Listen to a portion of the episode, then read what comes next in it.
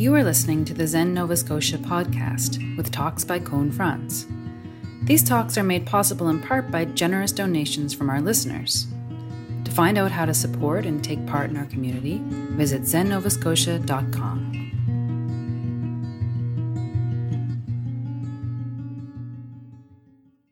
I think I've told this story before, but there's a text in the Soto Zen world called Zui Monki, which translates as a record of things heard. And I like telling the backstory of it.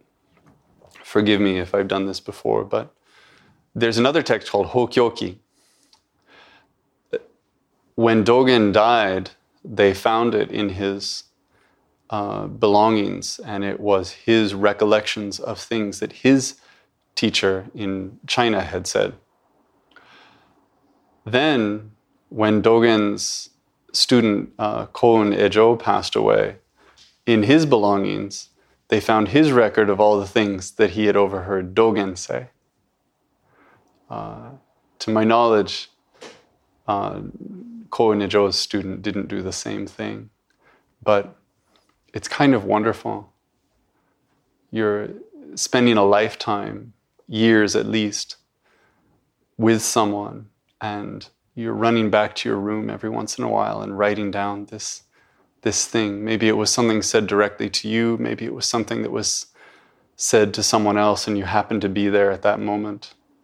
But it's captured, little snippets. And Dogen's is even, the one that Dogen recorded is even more broken apart. So there are long parts and then there are very short bits. Zui Monki is a bit more consistent. But it covers a lot of ground. I don't remember how many parts there are. It's a lot. And when I was at the monastery, we would read them every day. So we just would cycle through them. We had a tea period every morning where tea was served very formally. And at the end, someone would read the next section aloud. And usually that was all. Every once in a while, someone who was senior in the room would have a comment on it, or they'd say, oh, this is relevant to this. But mostly it kind of hung in the air. And then, 100 days later, we'd hear the same one again. So I opened it up, and I thought I would share with you the first one. I'll read. One day Dogen said, in the Zoku Kosoden, which is the continued biographies of eminent monks, there's a story about a monk in the assembly of a certain Zen master. The monk worshipped a golden image of the Buddha, as well as the relics of the Buddha. Now, the relics are, there's an idea that parts of the Buddha's body were kept and put in these little boxes or in these stupas. And if you go to Asia, you see these white stupas everywhere. And you can expand your mind just a tiny bit when if you get into the mythology of it and think, well, the Buddha was supposed to be 16 feet tall and blah, But at some point, there are too many stupas. But still, these things, they're popular even today. So the monk worshipped a golden image of the Buddha as well as the relics of the Buddha. Even in the dormitory, he constantly burned incense and prostrated himself before them, honoring and making offerings. One day, the master said to the monk, the image and relics of the Buddha which you worship will eventually be harmful to you. But the monk was not convinced. The master continued, this is the doing of the demon Papias. Throw them away right now. This is a demon whose purpose is to cause hindrances to people along the path. That's his job. I assume his. As the monk was leaving in anger, the master shouted after him, open the box and look inside. Although angry, the monk opened up the box. He found a poisonous snake lying coiled up inside. As I think about this story, the images and relics of the Buddha should be revered since they are the forms and bones left by the Tathagata. Nevertheless, it is a false view to think that you will be able to gain enlightenment only through worshipping them. Such a view will cause you to become possessed by the demon and the poisonous snake. Since the merit of the Buddha's teaching does not change, reverence of images and relics will certainly bring blessings to human and heavenly beings, equal to paying reverence to the living Buddha. In general, it is true that if you revere and make offerings to the world of the three treasures, your faults will disappear and you will gain merit. The karma that leads you to the evil realms will be removed, and you will be reborn in the realms of human and heavenly beings. However, it is a mistaken view to expect to gain enlightenment of the Dharma in this way. Since being the Buddha's child is following the Buddha's teachings and reaching Buddhahood directly, we must devote ourselves to following the teaching and put all our efforts into the practice of the way. The true practice, which is in accordance with the teaching, is nothing but shikantaza, which is the essence of the life in this monastery today. Think this over deeply. So first we have this story. It's great, right? We have this monk, a little too pious, a little too carried away, getting into the whole, developing maybe what seems like an unhealthy relationship to these objects. And the master says, you need to rethink this. We talked about this a couple weeks ago. And the monk ignores him, and so the teacher says, open the box. There's a snake. It's good. What do we learn from this? This is because I think, not so much because of the story, but I think because it's the first part of this text, it's a story that comes up a lot because anyone who decides to read Zui Monki is going to, no matter how much they like or dislike the text, they're going to get to this one. So it shows up over and over. And that means that a lot of people have an interpretation of this, right? And a lot of people will speak to this in terms of what is said at the end.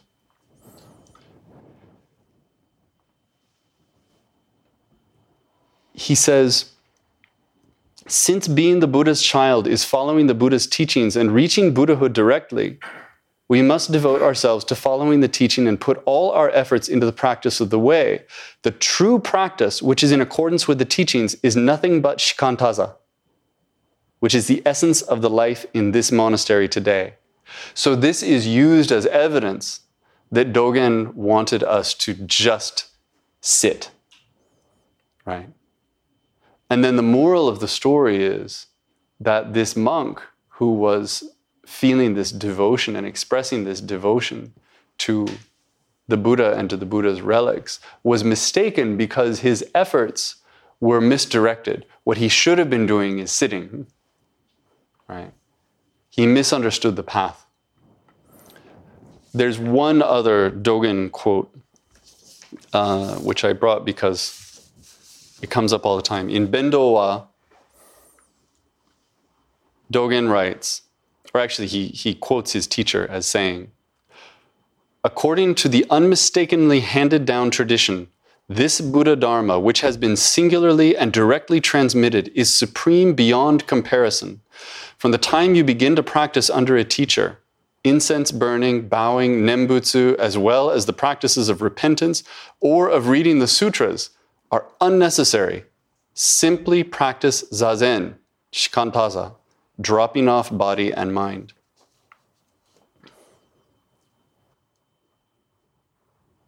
It's pretty compelling, right? For a lot of people, this is the central teaching of Dogen. Not because he said it over and over again. He didn't, and in fact, here he was quoting his teacher. But I would say because sometimes when we read something like this, we stumble upon something that says exactly what we want it to. And this is a great example.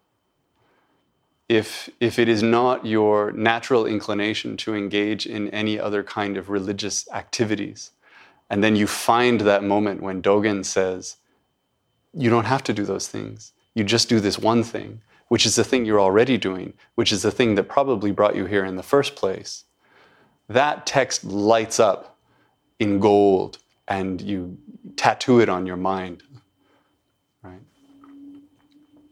And it's not that we should discard it.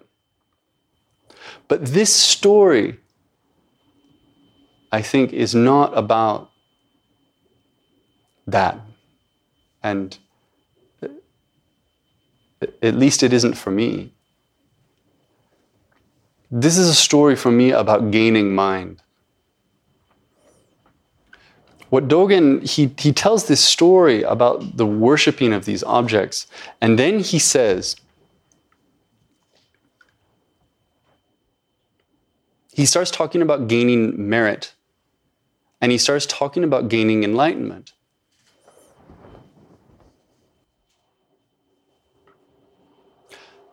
The images and relics of the Buddha should be revered since they are the form and bones left by the Tathagata. Nevertheless, it is a false view to think you will be able to gain enlightenment through worshipping them. Such a view will cause you to become possessed by the demon and the poisonous snake. He then goes on to say that there are all sorts of things you can get. You know, he says your faults will disappear, actually, if you engage in this kind of thing, which is fantastic. If Dogen were here, he and I would have words about this. But the issue as I see it is that Dogen, at least in his hearing of the story, is imagining that the monk is wanting something, right? He's taking up these practices with such a fervor because there's something that he expects, or there's something that he thinks can be gained, which is perfectly natural.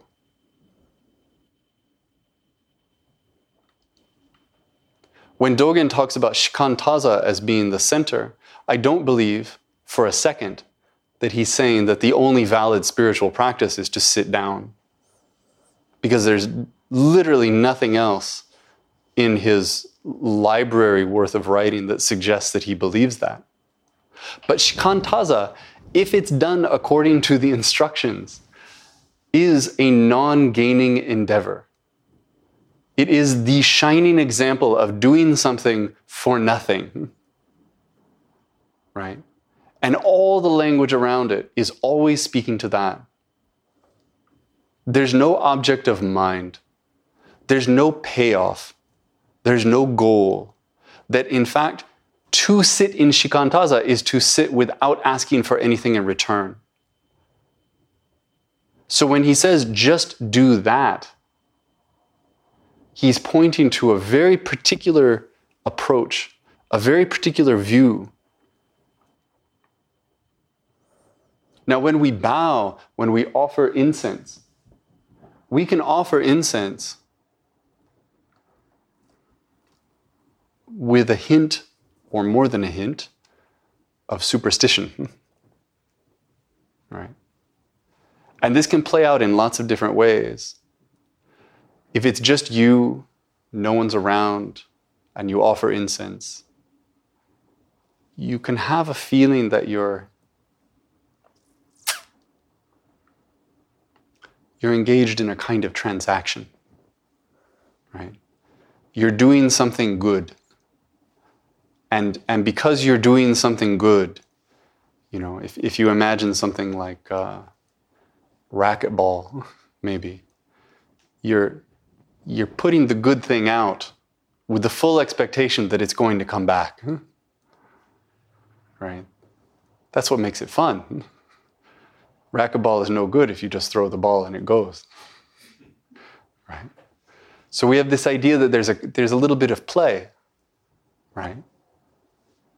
Even if it isn't something we can name, even if we don't have an idea of something in the form of a deity, even if we don't have an idea of a kind of cosmic consciousness that rewards and doesn't reward, we might have an idea that simply by putting out good, that we generate good, that comes back to us, right? Or if we're feeling a little more generous, we might have the idea that by putting forth good, that we're generating more good that just goes out. But it's still us that did it. So we get to go to sleep at night with a little grin, knowing about the good, knowing that we threw the racquetball really, really hard. There's another way that we can be superstitious about something like this, which is that we can imagine, as we put the incense down, that there's a perfect way to do it. Right?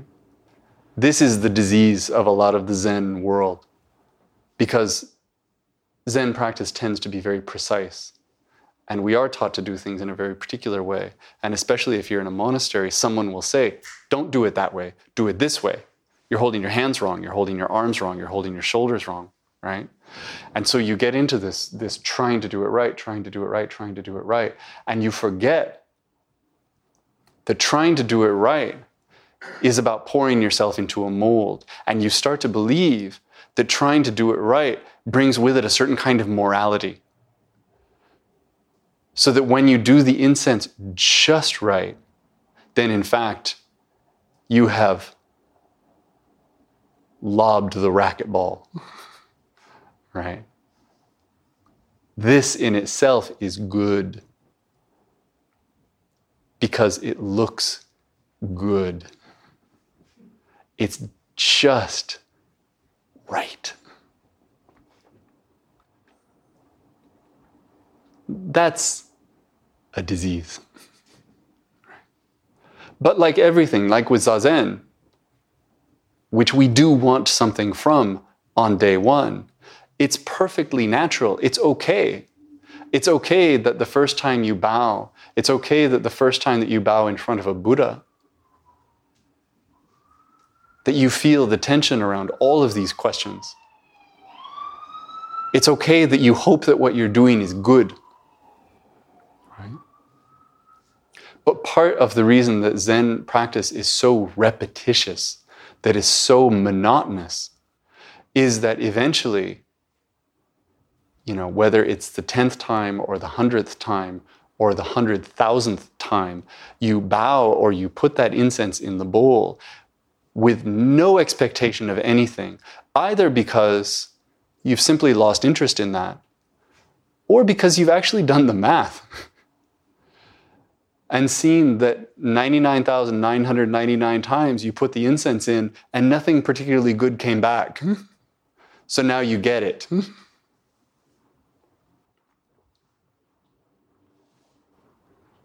And in the same way, we sit and we face a wall. That's not a random part of this design, right?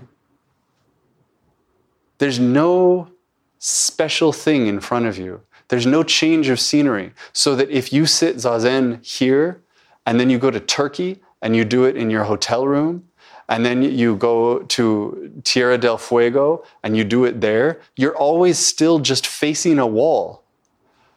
There's no payoff. You never get to face the more beautiful wall. You never get to see the show. It's the same wall. And eventually, after traveling the whole world, maybe, you find that there's a way to sit with no expectation. And in the moment that you do that, in the moment that you sit down and you ask for nothing in return, for the first time, it becomes vast. Because up until that moment, the whole time you were looking at it like this, right? Waiting and waiting and waiting and waiting and waiting for that thing to come into your field of vision. In that moment of giving up, when you say, nothing, it's never going to show up. It's never going to come into my field of vision. Suddenly your field of vision is this big. So, when you bow and you want somehow for the world to bow back, then according to this story, as you reach the ground, you're met with a snake.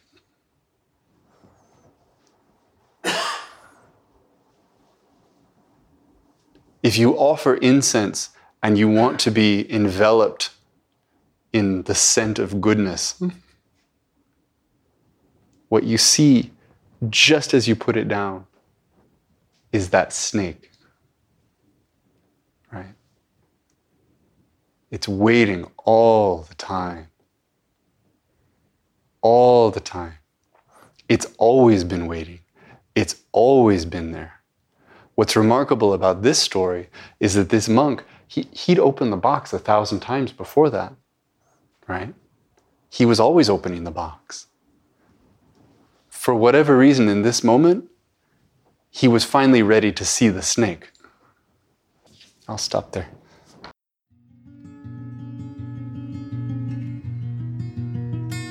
For more information about Zen, our practice, and how you can support and take part in our community, please visit zennovascotia.com.